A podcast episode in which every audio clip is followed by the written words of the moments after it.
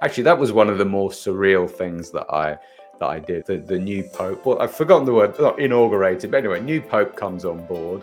Um, I got paid by the BBC to live tweet the entire inauguration um, as this fictional character, Henry 8.0.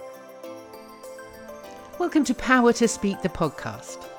I'm Jackie Goddard, and I work with entrepreneurs, leaders, and speakers to make them excited about sharing their thoughts and ideas with an audience. With this podcast, I have the privilege of speaking with successful creatives, business owners, and thought leaders about the importance of creativity for work and life. And I get to hear about their unique journeys too.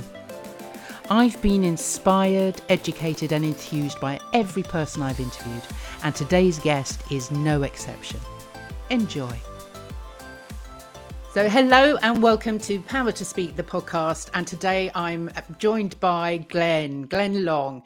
Glenn is uh, an online course mentor and an ex comedy writer for the BBC. So, welcome, Glenn. Thank you very much, Jackie. Lovely to be here. Lovely to see you. And you. Um, I'm, I'm, in, I'm excited about both of those things, actually. I'm excited about the fact that you are, from what I can tell, a, a a, a, complete guru when it comes to com- online course creation. So we'll we'll talk about that because that's something I'd like okay. to yep. dig into.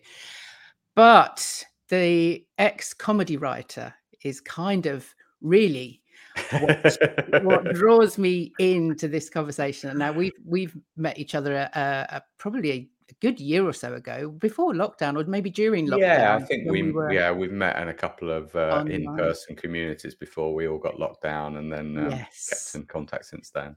Absolutely. So part of the uh, you are the media community, which we are we're both sort of big fans of. So tell me, Glenn, how how then where did the where did where did that kind of bug for writing because obviously everything you do including the course creation is to, is is writing based. So where did that come from? It is, and I don't. It crept up on me. I think. I mean, I I liked reading as a child, and I have a vague recollection of being a really young child and enjoying writing stories. But I wasn't one of those kids that was constantly writing. But I did find in my uh, I always loved comedy, so I think that was a um, that was a sort of guiding light, if you like. I was into all the, the sitcoms, whether it's sort of Porridge or Blackadder or Fawlty Towers, all of those classics. And I think at some level, I recognized that the, the writing in those series were, was outstanding. Um, but it didn't really come to anything until I was at university and um, was lucky enough to be around the, the Footlights guys at Cambridge and uh, put it off, I think, out of pure cowardice until my third year, but got involved in a bit of sketch comedy and, and writing with a friend. And then I think I just, I don't know, connected a couple of things like an, a, a love of words and some kind of inner sense that I was funny, rightly or wrongly. I'm sure if I went back to some of that early stuff, I would cringe like crazy. Um, but then since then, I think I've just drifted towards writing in some capacity. Um, you know, even in my professional life, I was the guy who ended up writing the words for the website. Um, as I've discussed with you, I've written wedding speeches for people. I've done all sorts of things. And for a while, for five years, I was nobly pursuing the goal of being a, full time professional comedy writer and, and, had some small successes. yes. Well, the, you know, you're not going to skim over it just like that. Otherwise, I'd say, yeah, thanks for that. We'll, yeah. We'll, See we'll ya. And let's go back. I so what were you studying at Cambridge? So um, I was a like a nerd when nerd wasn't cool. So I was um, uh, my best mate at school, Neil Roper. Uh, his parents got him a ZX Spectrum, and he loved playing the games. And I persuaded my mum and dad to get me one, but I was the one who was typing in all the programs out of the nerdy magazines, and I wanted to make it do my thing. I mean, I enjoyed the games, but I, I loved the programming side of it. So from the age of I don't know, ten or eleven, maybe earlier, I was that was my thing. You know, my, my brother was musical, I was the, the computer kid. Um, and so that was that was my background. And it was natural for me to then go on and do computer science. Um, and kind of feel like I lucked my way into a very nice university. Um, but I guess my interests really aligned with something that was really sort of coming of its moment at the time, and uh, and yeah, ended up on a computer science course. The irony being, it wasn't actually very interesting at all. I, I, kind of that's why I went into the other things at Cambridge because I found although the, the, the lecturers were top of their field, they weren't always super passionate about undergraduate level teaching.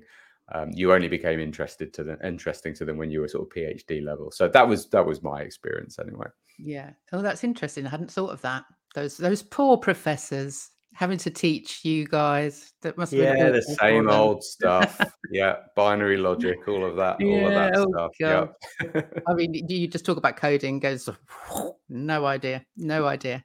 But I love the fact I love the fact that you were at Cambridge. I love the fact that obviously just the, the surroundings, the people that you were with, the people that you were mixing with.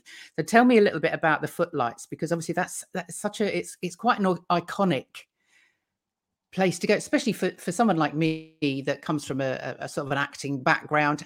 I love comedy as well. You know, any any of the acting I did was always I was was drawn to the sort of the black comedy side of things. Um, so it really interests me that kind of um, Cambridge Lights, uh, the footlights thing. So tell tell me a little bit about who was there and, and and what it was like. Yeah, the whole thing was fascinating. Um, you know that expression of you know youth is wasted on the young. I think maybe that opportunity to some extent was wasted on me not fully understanding it because I, I, went to a relatively normal school, um, happened to be good at a few of the right subjects, was pals with a couple of the teachers, and they said, "Oh, just for a laugh." Let's put you in for the Cambridge exam. Let's put you in for the Oxford exam. And I was just one of those kids lucky, I guess. I was good at exams. I mean, that's a very narrow way of defining somebody's abilities, but it, it happened to play to my strengths. Yeah, so, I um, heard I heard Stephen Fry say the same thing. He's he always says he's not clever. He was just good at exams. Oh right, yeah. I think Stephen Fry is being incredibly modest, but um, uh, so yeah, I went in, felt a bit bewildered by the whole thing. I think there's there's a lot of conventions in Cambridge. I mean, like tropes that are if you've come from a certain background, if you've come from the Eton or Harrow, you probably understand what a junior combination room is and and, and all of those societies and things. And I admit it took me like a year really to get to grips with it. I found other people like me. Um, and it was only, I think, what happened second year, uh, first year, I think was just getting the hang of the entire thing. You know, you move out from home. There's a lot to to get to grips with. Second year, I just sort of reacted a bit against um, all the conventional stuff, and I did I did caving. I did basically all uh, weird hobbies and sports that were were the opposite of you know fencing and rowing and all of those uh, you know blues rugby and all of that kind of stuff that I wasn't really that that into. And then third year was when I started thinking, well, I really ought to make the most of this. Only one year left. Um, and got into the footlight side of things. And I remember that just being terrifying to try and or they had these things called smokers, which were the little sketch review shows which Cambridge is known for, and they put up a uh, they put a little poster up on the theatre and um, open auditions. And I remember doing oh, just horrible things. I think like um, uh, I used to be really into a comedian called Steven Wright. He just did all these incredible one-liners. It's yeah. a small world, but I wouldn't want to paint it and, and things like that. Um, and I vaguely recall turning up with some shades on, doing an American accent, just like a really, really bad version of Steven Wright. I think I guess I was kind of afraid of being me, um, and I didn't get into that review. Um, and but did they did run like a weekly comedy thing that then led to some some performances, and I met a couple of people. Rob Webb, Robert Webb was at that time um, was already a genius. Unfortunately for us, he was. Do- I remember him doing an incredibly funny um, best man sort of. Uh, it's meant to be a best man speech, but it doesn't go wrong. But I think it it becomes clear that he's in love. He's gay and in love with the groom or something like that. But it's just be- almost Stephen Fry esque, beautifully written. Yeah. Um, but got a bit involved in that and really ended up doing our uh, a friend and I end up doing our own sketch show. So hiring a local theatre and just kind of doing a. We're probably not going to get into the Footlights Panto, which was the the big kind of um, um, tent pole production of the year for Footlights. Uh, but it has inspired us to do our own thing. So we hired the, I can't remember the name of the theatre now, it was a little tiny theatre and sold it out, just did our own thing, very puerile, I'm sure, but um, but just loved it. And then that turned into an Edinburgh show. Yeah, brilliant. I mean, it, I started in the playground doing stuff like that, but it, obviously that wasn't that wasn't your journey. You you literally came to it at, at Cambridge. I, I was making up stuff and and writing stuff and acting and doing all ah. of that from from sort of like seven years. Well, I guess playground wise, I was I was the kid who avoid. I mean, it's such a cliche, but I was the the clever kid who avoided getting beaten up because they could come back with a with a wisecrack. So I was definitely the one trying to make jokes all the time. That that was my shtick outside of you know being a good boy and getting work done. Um, yeah. So the comedy, trying to be funny, I think was always there, but I never really considered it to be writing. I never really sat there. I think the first sketch I ever wrote was was at Cambridge. So to to get to 18 or whatever, and that be the first time you even figure trying to write something. In fact, I remember what it was. It was a very uh, uh, obvious sketch around taking the Titanic back to the shop um, because it, obviously there was a bit of a problem with it. And, and, obviously back then, you know, the shop sketch was a staple of any kind of comedy writing. Half of yeah. Monty Python was uh, was shop sketches. yeah, yeah. And so, tell me a little bit about Edinburgh because we ended up. Uh, it turns out that we have both performed at the Bedlam Theatre in Edinburgh. So, how was that experience for you? Yeah, so it was by that point I feel like I'd hit my stride and I knew that I wanted to do this in some like the comedy thing in some capacity. Academically, uh, this is actually super relevant now, but um, uh, I hadn't done anything to do with art, with AI. Right, that was a, an emerging field. I'd done nothing to do with AI at Cambridge. I avoided the topic. I didn't like the lecture, whatever reason. And I remember sitting on some lovely lawn somewhere in a college and waiting for a friend to come out of an exam and was starting to read a you know a, a, course book but for this topic that i hadn't taken as a subject and it was ai and i thought actually this looks quite interesting. So it inspired me to take that academically at edinburgh but once i was there um, i quickly you know i didn't wait like I'd had at Cambridge wait till the third year or whatever to to get involved. Like I think week one, I was like, "Where's the comedy happening?" and where the comedy was happening was the Bedlam, and the people doing comedy um, were the uh, they call themselves the improverts. That the name changed from from sort of term to term, but again, that that produced a few people. That Keith out of the office, Ewen MacIntosh, he was he was there um, it was quite a good selection of people there. And I did a term of turning up to their drop-in workshops, and uh, and yeah, they invited me to be part of the, the, the crew. So I had two terms plus a couple of Edinburgh festivals of doing that, and I absolutely loved it because you were those guys were treated like rock stars. I mean, within that student community, it was just these gang of groupies that would um, turn up every Friday night to the Bedlam Theatre and, and, watch it. And they knew all the, yeah, they knew all the games, they knew all the personalities. It was just a brilliant thing to be part of. And I also, that crowd, some of them were also doing stand up. So I, I got to do a bit of that as well. Yeah. Well, I just remember we we booked the Bedlam from London, uh, the the group that I was with, and we ended up going up there, but obviously not knowing that the Bedlam is is part of the Edinburgh University, isn't it? It's actually this run by the students, or it was yes, back then. Yeah. Yeah. No, it was a, it's in an old church, which it's a, just a lovely, lovely venue, and I think it become yeah, it, it is a one of the um, uh, not the super big venues, obviously, but one of the very popular venues during the festival. Yeah, um, yeah, it's just brilliant. I've got so many happy memories there, and even, like Saturday morning workshops, um, just mucking around, making stuff up. Yes. It just so appealed to me, and that that instant, I've always loved that instant feedback of trying to say something funny and getting that you know instantly knowing whether you've got it right or not and i think that was what uh, attracted me to the to the writing side or writing in a team i think i would have loved to have been part of that era the you know you hear about uh, the stories like woody allen i think writing for sid caesar those writers rooms where it's yes. all just about who comes up with the best line. Yeah. I just l- love that. And we managed to create that a little bit in some of the writing that we were doing, but that's a yeah. huge buzz. Yeah, I mean that is oh, I'd, I would I would love that, and I'm I'm I was never a writer back then. Really, I was it was always the acting, uh, but the older I've got, the more I've realised that actually when I'm devising, when I'm improvising, that's basically what I'm doing. You know, if I work with a group of people, I and we devise something, I'll be the one that will come back and write it out and script it in that way.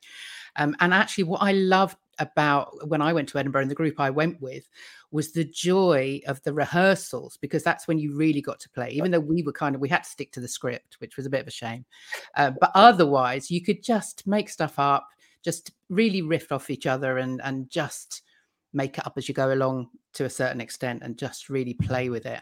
And that's why Edinburgh was great for that. Yeah, there's something magical about impro in that when people know it's made up, it's actually funny. And I've never really got to the bottom of why that is. I, I understand why it seems clever, or maybe it's more enjoyable, or there's there's a buzz around it, but it's genuinely funnier, gets a bigger laugh. It, yeah. When people know you're making it up, you could Mm. improvise something amazing and then deliver the same routine to an equivalent audience as scripted, and it just wouldn't get the same response because No. of the different expectation. It's funny, isn't it? I think people do, do appreciate that it's coming coming off the top of your head, kind of thing, and uh, it's not just the cleverness of being able to speak without actually having to stop. Because I do exercises in improv classes where I get people to just say one word each, and Right. it's amazing how they kind of they go off on a tangent because obviously they don't they're they're waiting, or the improvisation games where people are trying to be funny and then they end up kind of blocking themselves because they're trying too hard to think of something clever. And actually what it is is just say the first thing that comes to your head you know how how would you react in that situation? And i think it's that kind of it, as much as it is made up and it can be fantastical it, there's something about the honesty of just saying what comes into your head that i think is actually kind of gets to the crux of who we are as human beings is that you know That's the secret of it, really. That's what you're trying to push for is just to be real in that situation. Yeah. Try what however ridiculous that situation might be, just try and be real within that. And I found um, that the improvisers I work with, there were two very broad categories. There were funny people who wanted to try making it up as they go along. Um, and there were more actorly people who fancied trying to be sort of funny. And I think they both bring something different to the to the table. The comedians have sometimes have really good instincts for maybe you know this is when to end the scene or this is the you know, this scene is overrun actually i do need a bit of a punchline to bring it to an end. Um, but the flip side of that is your average sort of comic improviser might just go for the they always go for the gag at the Yeah. expense of the reality of the scene. And i found that the people with a dramatic you know drama background were much better at staying within the scene um, but I always found it was the people who recognized they were one side of that fence, but wanted to learn from the, the others that Yeah. became the, the best improvisers. Yeah. There's something about uh, uh, people that want to control the uncontrollable. That's that's kind of when you get that that um that you come up up against that wall where people people get frightened about doing improvisation because they feel like they need to be perfect or they need to actually be clever, be funny. And I think that's what stops people from doing it. Whereas if you can get over that kind of that idea of having to be clever and perfect all the time, then actually it it flows better and it's just more enjoyable. I find because people just let go, you know, which, is what we do in everyday conversation. You know, we don't always know the answer we're going to get. Exactly. Every, every normal conversation you have is improvised, and you don't have that anxiety going into it. But I think people think what improv is is having such a quick brain that you're anticipate you've got a clever response for everything. And yeah, actually, some of the worst scenes are where somebody go walks in with an idea in their their head and sticks with it, even though Yes. things have moved on. And there's Yeah. a there's a game I'm sure you know very well. There's a game freeze tag where people are doing something physical on stage and you shout freeze and you you tap them and then you somehow justify their position yes, by in a new context. Um, but time and time again, with less experienced people, you see they're momentarily in a position that you have an idea about. But by the time you've shouted freeze, and by the time they've heard freeze, and by the time they've frozen, they are in a different position but that person is so wedded to the funny idea they had about the position that they were in that they, they kind of force it through and, and it doesn't really work for anybody and what they need to do is assume the new position and then an idea will probably come to them once you're physically yeah. in that yeah. situation yeah. it will probably come to you but yeah it requires a bit of a leap of faith doesn't it it does and i, I yeah I, I would recommend anybody and everybody try improvisation because it is so freeing you know that all that kind of locked in sense of who we should be and, and what we should represent kind of if you can get rid of all that then actually you can walk into any situation with a little bit of improv and the fun and the playfulness that comes with it. You can take that outside of the the improv session and into your everyday life and actually it just kind of frees you up for any kind of conversation i think. Yeah. So how then did we go from from there into the writing because you you call yourself an IT nerd and you had a few years of being IT nerd, but then you kind of you switched you got back into the comedy. How did how did that happen? Yeah, so I mean, for many years, I I don't know something about my background was fairly um, you know need to get a proper job, need to move out of parents, need to you know earn my place in the world. So the even though I loved it, I think the comedy thing always seemed like a fun hobby. And I never either had the courage or confidence to say, right, I'm just going to move to London and do, you know, do like the Ed Sheeran equivalent of comedy. Because I was really good at the computer thing and enjoyed it, that was a natural career for me. So the comedy side was always the the thing I was doing at weekends or evenings and, and, and, things like that. So a couple of friends that I made in Edinburgh, we they a lot of people gravitate from Cambridge and Edinburgh, obviously, to London, and built up a set of friends there that were also interested in writing, getting stuff on, trying to get something on TV. The goal was, you know, BBC Two sitcom or something or sketch show would would, would have been amazing. But we used to get together and write um, silly sketches and, and and and things like that, and send you know send them off, try and get try and get some attention and we did actually in the end get some uh, i think tiger aspect the, the whole um, just production screening process is so unbelievably frustrating. Uh, we so we had a we had an idea which was a fairly high concept but it was basically we loved um, airplane the movie the humor where there's always something happening like you could watch it three times and spot something new. So our pitch was every week we're going to go to a different location and have this kind of set of things like you could be in an airport and there'd be something funny happening at the checkout desk but then we'd get distracted by a baggage handler and the camera would go in on them and there'd be something funny happening then. And then you know there might be you know a pilot chatting somebody up. So it would be we would be in the world of that location and the consistency would be the comedy style, this kind of just constant jokes, visual jokes. So we pitched this um, to a whole bunch of people, the BBC directly. Uh, we pitched it to production companies like Tiger Aspect, and fairly quickly, Tiger Aspect invited us in, and we went through like a development cycle with them, um, which was okay. It's kind of the, the stereotype of you know they they start to do things by committee and remove the things that made it distinctive, but I'm not sure. I'm sure that's not everybody's experience. But we went through a cycle, and then it just didn't. It didn't happen, and that was upsetting. We moved on to other things, and then about a year later, we got a call from the BBC saying, "Oh, we want to invite you in. We love this idea that you. I think for some reason that I can't remember, it was called Jacuzzi Nine Millimeter. I don't remember the Arnold Schwarzenegger line. Was it nine millimeter? Um, for some reason, we called it Jacuzzi Nine Millimeter. Anyway. Um, and BBC said, "Oh, we love this idea. Let's, uh, you know, let's get you guys in. We think there's some potential here."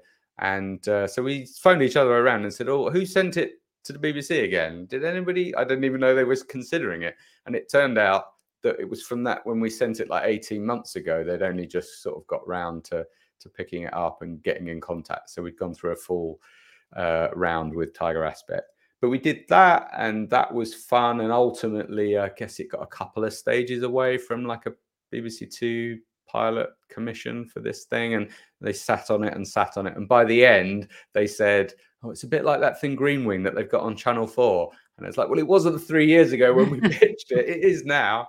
You wait you wait long enough. It's gonna something's gonna come along Um, so we just kept writing, and then the group sort of split up, and I was writing with one other guy, and um, just I just couldn't get it out of my system to try and get something something on. Actually, one one early thing while I was still at, at university was there was a, a, Radio Four show called Weekending. Did you know that? It's like no. satirical um, uh, show in very Radio Four style, gently satirical. But it was one of the few BBC avenues where you could. Uh, it would take unsolicited material. So there was like this fax number, and if you faxed it on a certain day with your idea for some thing that was in the news that week, and they liked the sketch, then it might it might get on. And we got me and my friend at university got a couple of things on, and that that was a huge a huge wow. buzz. Um, and I think that made us think, uh, maybe there's something to this. If the BBC will pay us for a few silly ideas, maybe we're not completely, um, you know, fooling ourselves. Yeah. So how did how did writing for the BBC come around? Was it from that from that point?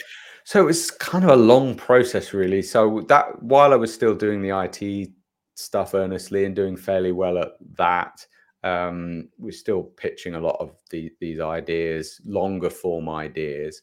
And then I kind of hit a 10 year mark in my IT career, just got, was doing stuff that I was less and less interested in and just thought, screw this. And I went off and did that traveling thing, but I did it in my sort of 30s rather than sort of 20s and uh, went to India, went to Thailand. And during that amazing five, six month trip, I just thought, I need to scratch this itch properly. Otherwise, I'm going to be the person sort of, you know, lying on their deathbed wondering if I should have given the comedy thing a better go.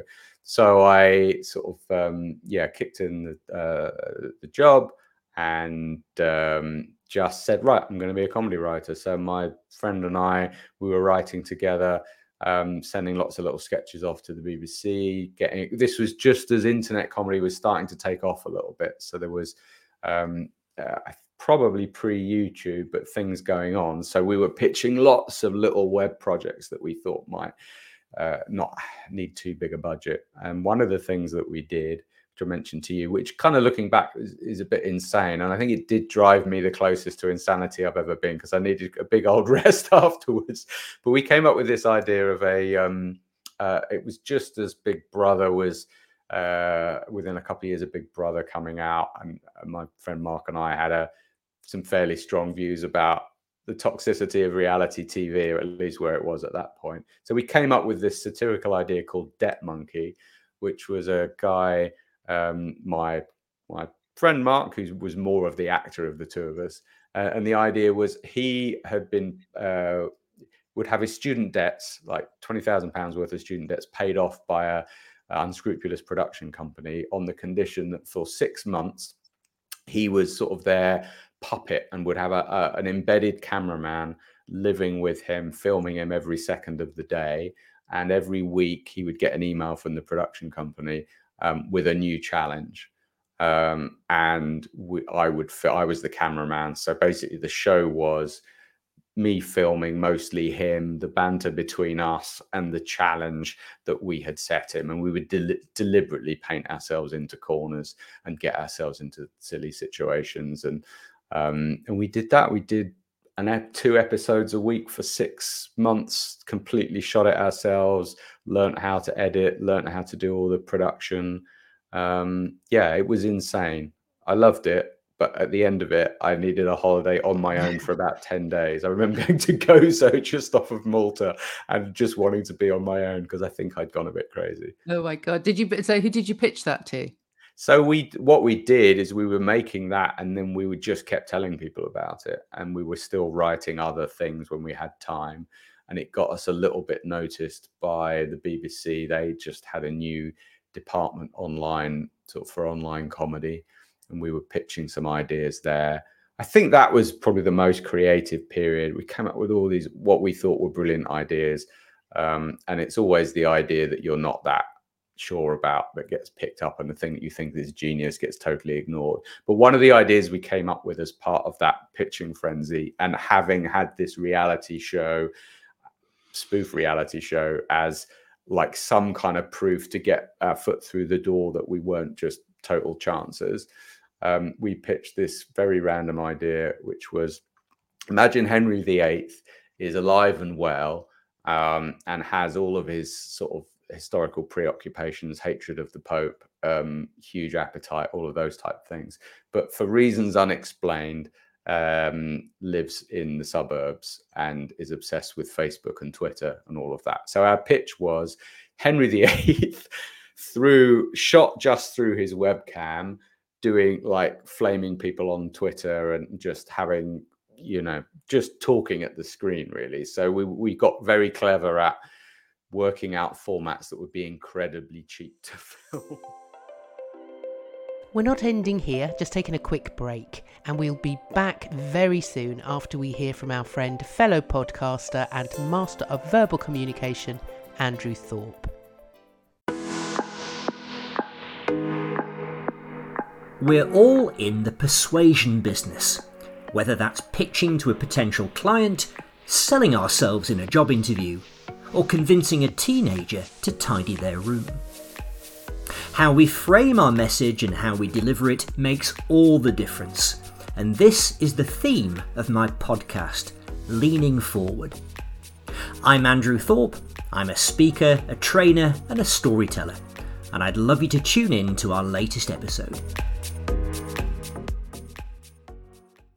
And um, how we pitched it was Mark and I would both write it, and Mark, being more the actor, would be Henry VIII. And we thought a few grand from the BBC, lovely jubbly, um, and that that will be fun. And they came back to us and they loved the format, but they uh, when they invited us in, they said we've got one small change. Would you mind instead of Mark playing Henry VIII, if we got Brian Blessed to play Henry VIII?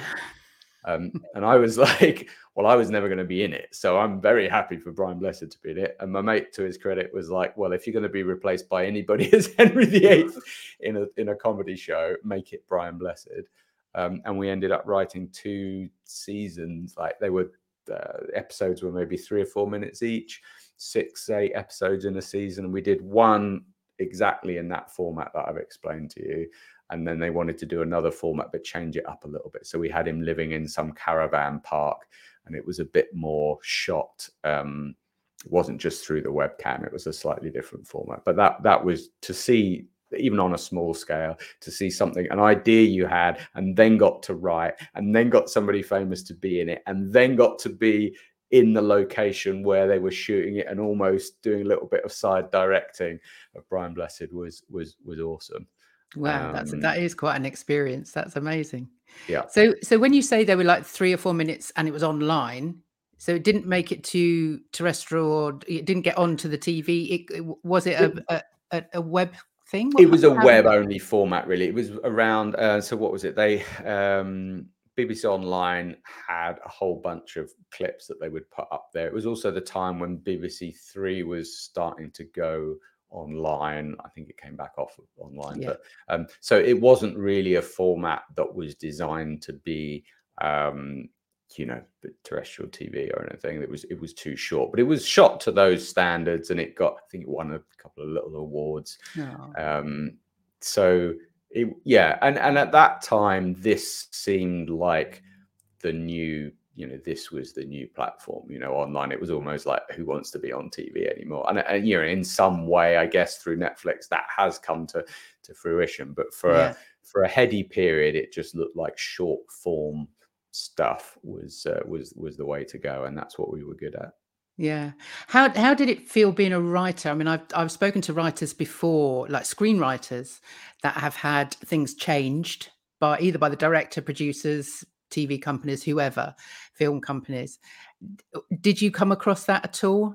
I mean, obviously, you said a little bit from from a previous thing, but when when you're actually on set and you're in amongst it all, did it get changed? Not really. I think the the the Henry it was called a Henry 8.0 by the way because it was like a technical. It was a, he was a tech obsessed. Um, but it was a small enough project, and the production company called Monkey were really really good. I don't recall anything really being changed. I mean, we we had some discussions when we were working on the scripts about what we could and couldn't get away with, um, and there were some weird sensitivities like you know um, we played a lot on his hatred for the for the pope actually that was one of the more surreal things that i that i did i think when the um uh, the the new pope. Well, I've forgotten the word. Not inaugurated, but anyway, new pope comes on board. Um, I got paid by the BBC to live tweet the entire inauguration um, as this fictional character, Henry 8.0. Um, half of the it was getting lots of response. They trusted us to just not go say anything too offensive, um, and there was just a range of people. Some people think thought it was a real king. Some people thought it was it was actually Brian Blessed doing it. Um, but yeah, that was so surreal and, and, and such good fun. But they didn't they didn't really change very much. We got a lot more of that in the earlier for the, the TV yeah. um, the TV uh, development process that we went yeah. through. And how how was Brian in the part? He was like kind of everything you might expect and and more. Um, he would I like he's very sweary, which probably isn't a huge surprise. But um, I, I mean, I joked with people immediately afterwards, but I think it's true. I heard the rudest of all words more in more in two days with him than I think I'd, I'd heard up until that point in my entire life. Um, and uh, yeah, he's just massively passionate, just a, a, huge force of nature. Not as tall as you think. Um, and yeah, we we we had some fun moments that I can't really share. But yeah, he's a to- total legend. What I did find with him is he's just a story machine, and he will tell you these incredible stories, and your brain is saying that can't possibly be true. I mean, one of the stories was about he was going to be the oldest person in space. There was some space trip he was going to go on. They wanted to see what the effect of a sept, you know, of low gravity on a septuagenarian's body was. Um, he tell you because he's a famous, well, he's a, um, a, a, noted mountaineer as well. So he's got some quite dark stories about what's happened, uh, his experiences on the mountain. But he'd tell you 10 of these stories in a day, and you think there's no way all of those can be true. And yet I have literally no idea which ones are and which ones aren't. And some of the craziest ones, you then do a bit of research, and it's like, yeah, actually, that, that was true. Yeah. So he's lived think, a life, believe yeah, me. Yeah, I bet he has. I bet he has. Is that is that still available to view? Can that be found the online? BBC took. I think they. Um, you might be able to find some bits on on YouTube if you type. Um, uh, yeah, Henry 8.0. It's called. And uh, yeah, it was it was really good fun, and it just it got a lot of um, a lot of people were very fond of it just because it really played to him as a character. Yeah, Excellent. So where where did you go from there then? we just so from there we started at the beginning and gone we're going all the way through. So yeah, from from writing for for the BBC, sort of uh, how did how did you decide that that wasn't for you, or how? Well, I was doing it. So after that, I then got invited to go for six months or so. I didn't know it was going to be six months at the time. Um, so I was in th- that comedy department that was doing comedy shorts and like sketches and very topical stuff um, they hired me as like a two three day a week producer editor. So i was working with I, I was kind of the, the equivalent of the guy 20 years ago sitting the other side of the fax machine waiting for the, the ideas to come through. So i was that guy but for the online you know age. So people were sending us sketches and um, i got to decide which ones we might we might film.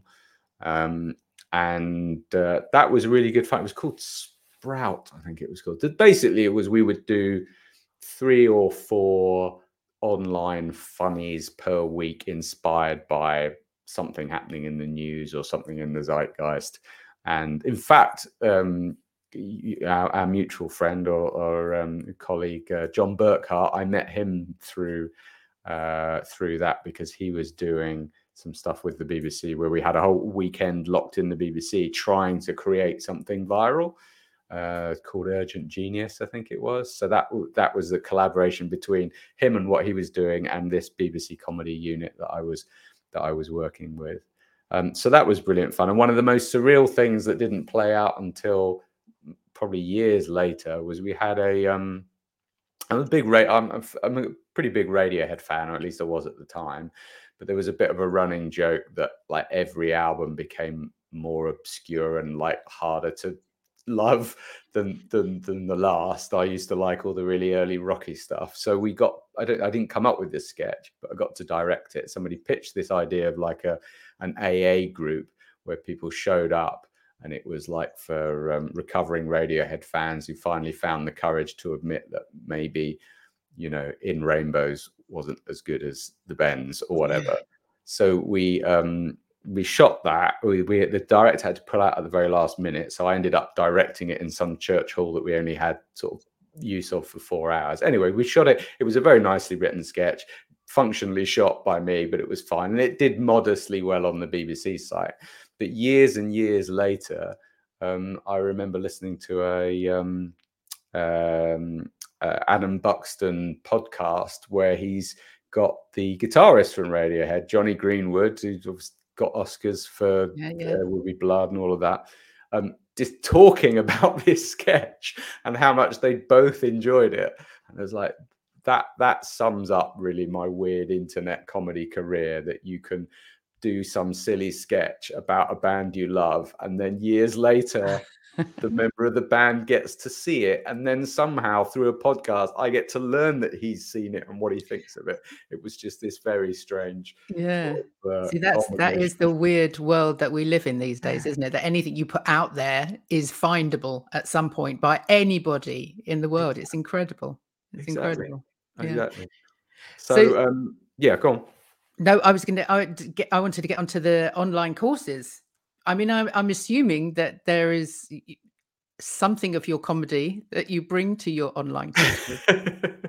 I yeah, I mean, what happened comedy wise? So I did that for five years. We've got an agent, got a few things um, uh, off the ground, but I just got to a point where uh, you know it was successful enough to feel like I'd scratched that itch, but it was never really gonna, for me at least, going to uh, compete with what I'd done before in terms of you know putting food on the table, uh, paying a mortgage, that kind of stuff. Um, so I went through a period for a while where I was doing a few different things. I had some family complications going on. My mum and dad got a little bit ill, so I, I couldn't really get a full time job. So I was, I'll admit, Jackie, I was dabbling in all sorts of things that might somehow connect my threads of things that I was interested in. I ended up doing a lot of Toastmasters, public speaking. I ran the Bloomsbury Speakers Club for a couple of years in central London. Um, when that was brand new, had a ball doing that and got into doing lots of um, funny contest speeches and that kind of thing. But that led to me um, writing a few speeches for people professionally. Uh, and then I found that most the the biggest set of people who want you to write a funny speech are people about to give a wedding speech. So I had a little side business for a while helping people write wedding funny wedding speeches, which was which was good fun. So I had so I had a few a couple of years where I was just doing a few different things, trying things out you know, popping back to my hometown, uh, you know, every weekend, looking after the folks. Um, and then I, yeah, I signed up for a course. There's a guy called Jon Morrow. I know Mark Masters knows uh, quite well, and he's this inspirational character who built an entire online business, despite the fact that he's got spinal muscular atrophy and can't move below the neck, and does all sorts of amazing things with voice recognition and and all of that. But I took a course that he that he launched um, because I wanted to learn how to promote my wedding speech business. One of the brilliant things about that kind of business, I could do it totally remotely, which suited me down to the ground.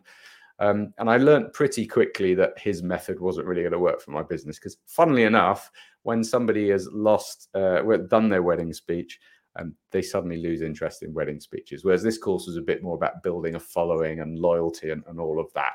Um, but one of the things he used to teach was get pally with online influencers because they will be able to connect you and spread the word. So a couple of months in, when he sent an email around looking for an instructor on his course, I literally applied just so that he would know who the hell I was. And maybe one day when I asked for him for a favor, he'd go, "Oh, you were that strange Brit who sent me a, uh, uh, you know, who had the audacity to apply for this job." Anyway, long story, half short. I got the job that I didn't even really intend to get, which was being an instructor on an on a writing course. This course was fundamentally about writing. Um, and then I spent seven years at that company, basically started off as an instructor, and then I rebuilt the course that I originally took. And then I built more courses. And by the end of that, I was immersed in this kind of weird virtual world of online training, working with a bunch of people you'd never physically met. We were doing all the Zoom stuff way before COVID forced us to do that. Um, and I was, yeah, working for a, a US based, an Austin based entrepreneur for sort of seven years that I only, you know, met twice. Um, and then decided to go and do my own thing. But the natural piece that I that sort of stood me out, if you like, was just that experience of building courses at scale. I mean, he was a brilliant marketer and still is a brilliant marketer. And so he got a lot of people into those courses. So I can legit, legitimately say courses I built, you know, had thousand, thousand plus people in them. They were making, made over a million dollars. Yeah. Um, so it was, it was a nice little pairing really. My Yeah. job, his job was to get people in the door. My job was to make sure they weren't disappointed when they got there. Fabulous. So I just want to I want to go back on that though. So you, you were saying you were an instructor. Does that mean you were the, the face on the video explaining? What What do you mean when you say you were? Yeah, an well, instructor? so yeah, good question. So no, it was more a um uh, like a support instructor. So this course was all about uh, guest blogging. So basically writing for big publications like Forbes Online or Huffington Post or or the the then burgeoning set of of blogs that actually were becoming really quite successful, millions of views. So that the basic idea was if you write a really good article that you give uh, for free to one of these big sites, they will let you put your byline at the bottom and link to your own site. So it's a way of building your your business. But getting your stuff accepted means going over a few hurdles. And one is just knowing how to pitch, but a lot of it is actually being able to to write well.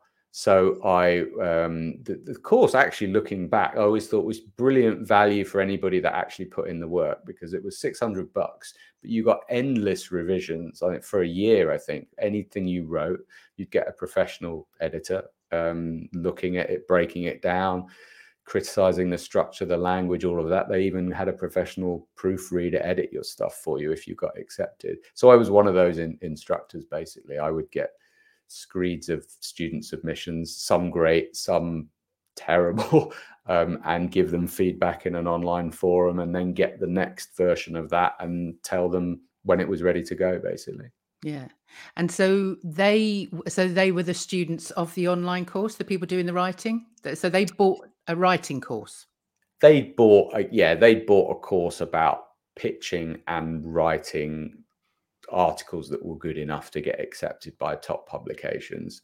So as part of that they got support in an online forum where they could submit their their their work. And i was one of well i was the main instructor at that point who was receiving those submissions reviewing them and giving them detailed feedback. So i think again that the bbc experience was useful for that the writing experience and also the experience of editing those those random submissions that would come in because I could you know you, you get an eye for it. And I, I think it's it's one thing to be able to forensically break down somebody's piece of work what's right what's working what's not. But actually that often isn't the most useful thing to do. You might want to just say here are the three things you should try and achieve in the next draft because there's no point in massively critiquing a whole section which then isn't even in the next draft so it was about how do you use that time efficiently Yeah.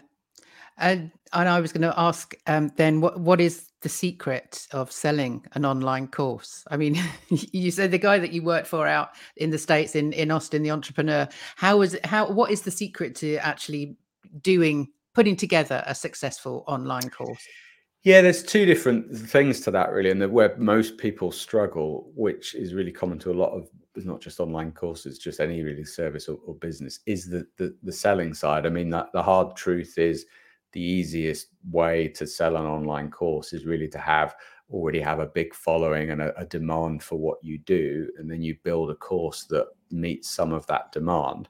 A lot of people um, because the online course industry is a bit of a hype machine and a lot of it is fueled by the gazillion platforms out there that, that want everybody to build a course there is this feeling that you you know anybody in fact i've seen this in a facebook ad it's like anybody with an interest in a computer can create an online you know make an online course business.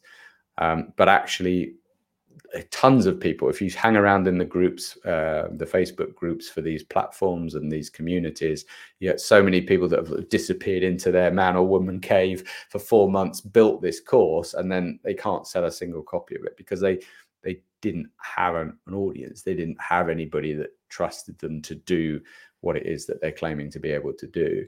So, I mean, the the the flip answer to how do you sell an online course is yeah already having a demand for for it and then building one based on that that demand. Yeah. um, the slightly less flip answer is um, you, there there are three ways really if you if you as long as you've built a course that that meets a particular need um, you need to get it in front of an audience. And i always say you can um, you buy uh, borrow or build. So you buy an audience so you you know you take out some ads you borrow an audience so you talk to somebody who already you know they're an influencer or they're, they have got a complementary business and they already have an email list or a social media following and you cut a deal with them whereas if they promote your course to their audience they'll get a cut. Um, or you build your own audience which is the best but it's also the the slowest. Yeah. um, so that's kind of what i recommend to people is that they um, they, it's an organic thing. You start slow uh, it's not that I won't work with people who don't have an audience, but I say, well, look, the way this is going to work, you might build a, a prototype of your course and then just use your existing connections to get five or ten people into it as, as beta students, and then then sort of build it out from there. It's a it's a longer game. Yeah, because I'm gonna I'm gonna show you on your website, which is uh, is this is this is not suitable for misty-eyed unicorn chasing. yeah, you can see I'm pushing the branding a, a, a little bit there. Yeah, I, am trying. I mean, I'm sure you, have heard this sort of uh, uh, branding concept of it's not just who you're attracting; it's who you're repelling with your with, with your message. And I think there are a lot of people that have bought into not through their own fault but bought into that idea that it's you're just one course video and one course platform away from retiring to a desert island just watching your paypal account fill up. It's, it's just not really like that. And um, i have spent time working with or chatting to people like that and they're just not really my my crowd. I don't want to persuade somebody to build an online course but if they've got a good reason to do it um, if they've, for instance, one classic um, use case for people that I work with tends to be, let's say you're you're a really busy service provider, you're a coach or you're a consultant, someone like that. You you're really good at what you do. You already get paid to get a result for somebody. Your problem is that there's only 40, 50 hours in your week, uh, and you can only do that for so many people. So there's an income ceiling to that. There's an impact ceiling to that as well. Whereas if you build a course, then you can potentially uh, leverage that to deliver either some of your service for you to free up your time, or it might mean you can do a scaled down version of it that people can buy who otherwise wouldn't be able to afford to hire you one to one.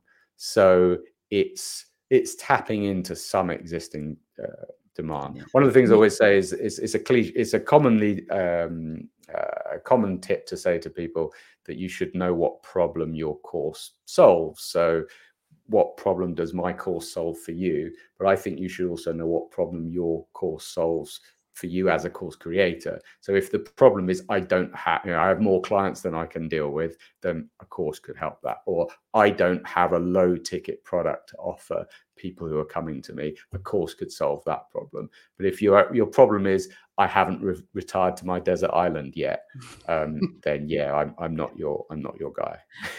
Yeah, I have to say that you've just described me and my business. So that's, yeah, that's. I mean, it's there. I've got it on my vision board there. April online course. It's, it's yeah, that might be April 2024 or 2025. But I was hoping it might be 2023, but we'll see. We'll see. Um, yeah, it's been fabulous talking to you. Really, really great. So, what what have you got coming up next, Glen? What's what's on the horizon for you? So, working on a couple of things business wise. So, um, I uh, when I uh, left the, the previous company, I had some what I really wanted to do was create a pretty robust method for for taking people through a course process. So I, I worked with a few different clients to hone that process, and then built it into a course. A little bit meta, but I have a course that teaches people to to, to build a course. But I uh, had seven lovely people go through that in a in a beta version towards the end of last year. Loads of feedback, loads of good progress. And so one thing I'm doing is just working on getting that feedback into the course and then launching it as more of a, a packaged program. It'll probably be like a, a one year program with some support from me. Um, and that's called Build Your Best Course. That's the, the, the program, if you like. But one of the interesting things I found going through that is that you can get people that are super serious about building a course. They go through all the the nice pre work that I get them to go through about audience and and the structure of the course curriculum, and then they hit the content creation. Um, and it's just such a different change of pace and different set of skills required um, that they really really slow down. So actually, I've taken a short break and I'm working on a very tactical course um, working title, Course Video Confidence, which is just about how do you create even just one lesson? How do you make that a simple, you know, no fuss process? Because I think some a lot of people could benefit from just learning that skill, but also it will free up people who do want to build a bigger course. So yeah. I'm working on those two things basically. Yeah. I mean, you you very kindly sent me a course creation course that you've done was that that is that the one you're talking oh, about oh yeah well i've got a free yeah um, just as i left the the old business i kind of uh, as a way of building my following and my email list i created a 20 part course it's like a beginner's course yes. called the online course sprint um, the pitch was uh, if my old boss, if I built this course for my old boss, he would definitely be charging at least 500 bucks for it. Um, so I got a few people to promote it on that basis. Um, so absolutely, people can go to my website and get on that. It's it's these bite-sized, like four or five minute videos. It's um, I position it as sort of as it uh, fun, fast-paced, and free. So if you go on my website, glenlong.com, if you put slash sprint on the end, that will take you directly to the page. But you can find it from that that link as well. Yeah, and I have to say it's it is very good. And I have got to that point where I'm now like Oh, okay. So now I need to do something about it. well, weirdly, so, I like to dissuade people from, you know, if I dissuade more people than I persuade to create a course, that's good because I think most people who want to probably shouldn't. And I'm just here to help the ones that, that should. Yeah. Oh, well, perhaps we'll have that discussion after yeah, I click end record. Brilliant. Oh, thank you for your time today. It's been a lovely conversation. I just love talking about comedy and everything that you do and everything that you've done. And I'm looking forward to seeing you on Creator Day. For yes, absolutely. Absolutely. So yeah. All right. Well, look, Jackie, it's always a pleasure talking to you. Thank you very much for inviting and me. you, Glen. And, uh, have a brilliant weekend. And you. Speak to you soon. Bye bye.